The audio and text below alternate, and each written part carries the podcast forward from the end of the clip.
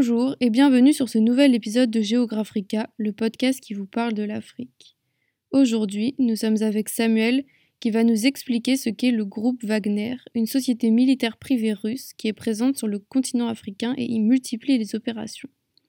Récemment, des vidéos les montrent en Centrafrique, où la situation est toujours tendue après des années de guerre civile. Mais qui sont-ils réellement? Qui se trouve derrière cette société militaire? Et surtout quels sont leurs intérêts en République centrafricaine? C'est ce que nous allons voir aujourd'hui. En décembre 2020, à quelques jours des élections en République centrafricaine, on a plusieurs vidéos qui sont publiées. Elles montrent des hommes armés, avec le visage masqué et sans écusson, faisant partie de la sécurité rapprochée du président sortant, Faustin Archange Touadéra, qui est alors en meeting de campagne pour sa réélection dans la ville de Bégoua, située dans l'agglomération de la capitale du pays, Bangui. Dans une autre vidéo filmée quelques semaines plus tard, en janvier 2021, après la réélection de ce dernier, on a d'autres hommes en tenue camouflage qui entourent le premier ministre Firmin Ngrebada, et deux de ces hommes, qui sont en hors-champ, échangent quelques mots en russe. Officiellement, la Russie, elle a envoyé aucun soldat combattre en, Centrafrique, mais n'y a envoyé que quelques instructeurs qui sont chargés de former les troupes de l'armée régulière du pays. La question qui se pose est donc la suivante pourquoi des soldats russes participent-ils à, à la défense du pouvoir en République centrafricaine? En fait, c'est pas la première fois que des Russes armés en tenue de camouflage et sans écusson apparaît sur des photos et des vidéos prises notamment en Afrique et au Moyen-Orient, dans des endroits où la situation peut s'avérer entre guillemets tendue. Ces hommes y font tous partie d'un groupe de mercenaires proches du pouvoir russe qui s'appelle le groupe Wagner. Pour commencer, Samuel, peux-tu simplement nous présenter le groupe Wagner? Alors le groupe Wagner, c'est un groupe qui n'a pas d'existence officielle, mais qui depuis 2012 a déjà porté des armes dans des lieux où un conflit faisait rage, comme la Libye, la Syrie, le Soudan ou encore l'Est de l'Ukraine. Parce que les sociétés militaires privées, comme le groupe Wagner, elles sont illégales en Russie. Selon des chercheurs, le groupe Wagner il a été fondé dans les années 2012-2013 par Dimitri Utkin, qui est un ancien chef des forces spéciales des renseignements militaires russes. En fait, en 2013, il rassemble plusieurs anciens militaires russes et il fonde une société militaire privée qui s'appelle Slavonic Corps Limited. Et c'est en Syrie que le groupe euh, va faire ses premières armes, entre guillemets, et se développer pendant une première mission aux côtés des forces de Bachar el-Assad. Mais vers fin 2013, les mercenaires se retirent de la Syrie parce qu'ils sont trop peu nombreux, trop peu nombreux pardon, et mal équipés. Et le groupe Slavonic Corps Limited est dissous et ses commandants sont arrêtés et jugés.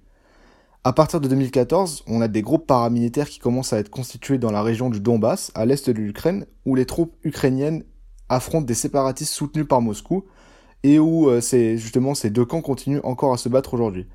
Et le groupe Wagner est alors fondé entre 2014 et 2015. Entre 2015 et 2016, le groupe Wagner il prend de l'importance et Dimitri Utkin il est rejoint par un oligarque russe du nom de Evgeny Prigogine, un ancien gangster condamné à 9 ans de prison.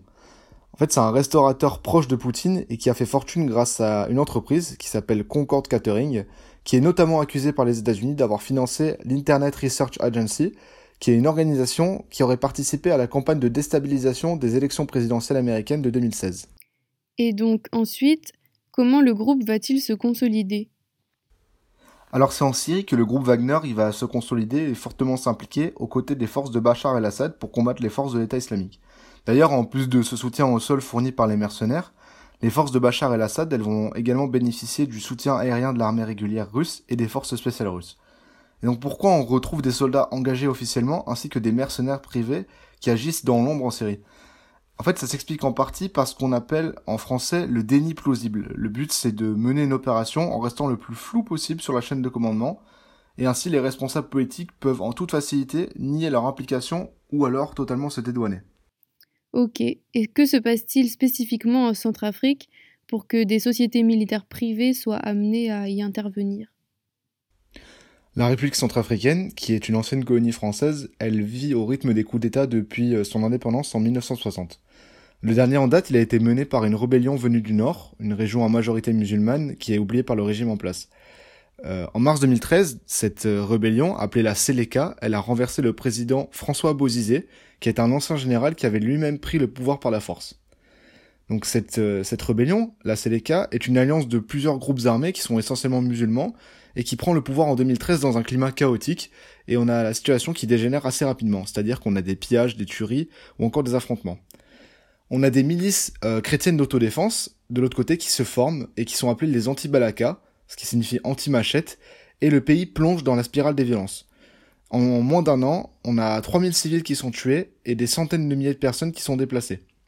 Une opération française et internationale qui s'appelle l'opération Sangaris, elle est alors lancée fin 2013 pour justement mettre fin à ce cycle d'exactions et de violence et empêcher un désastre humanitaire. Mais la mission, elle dure que trois ans.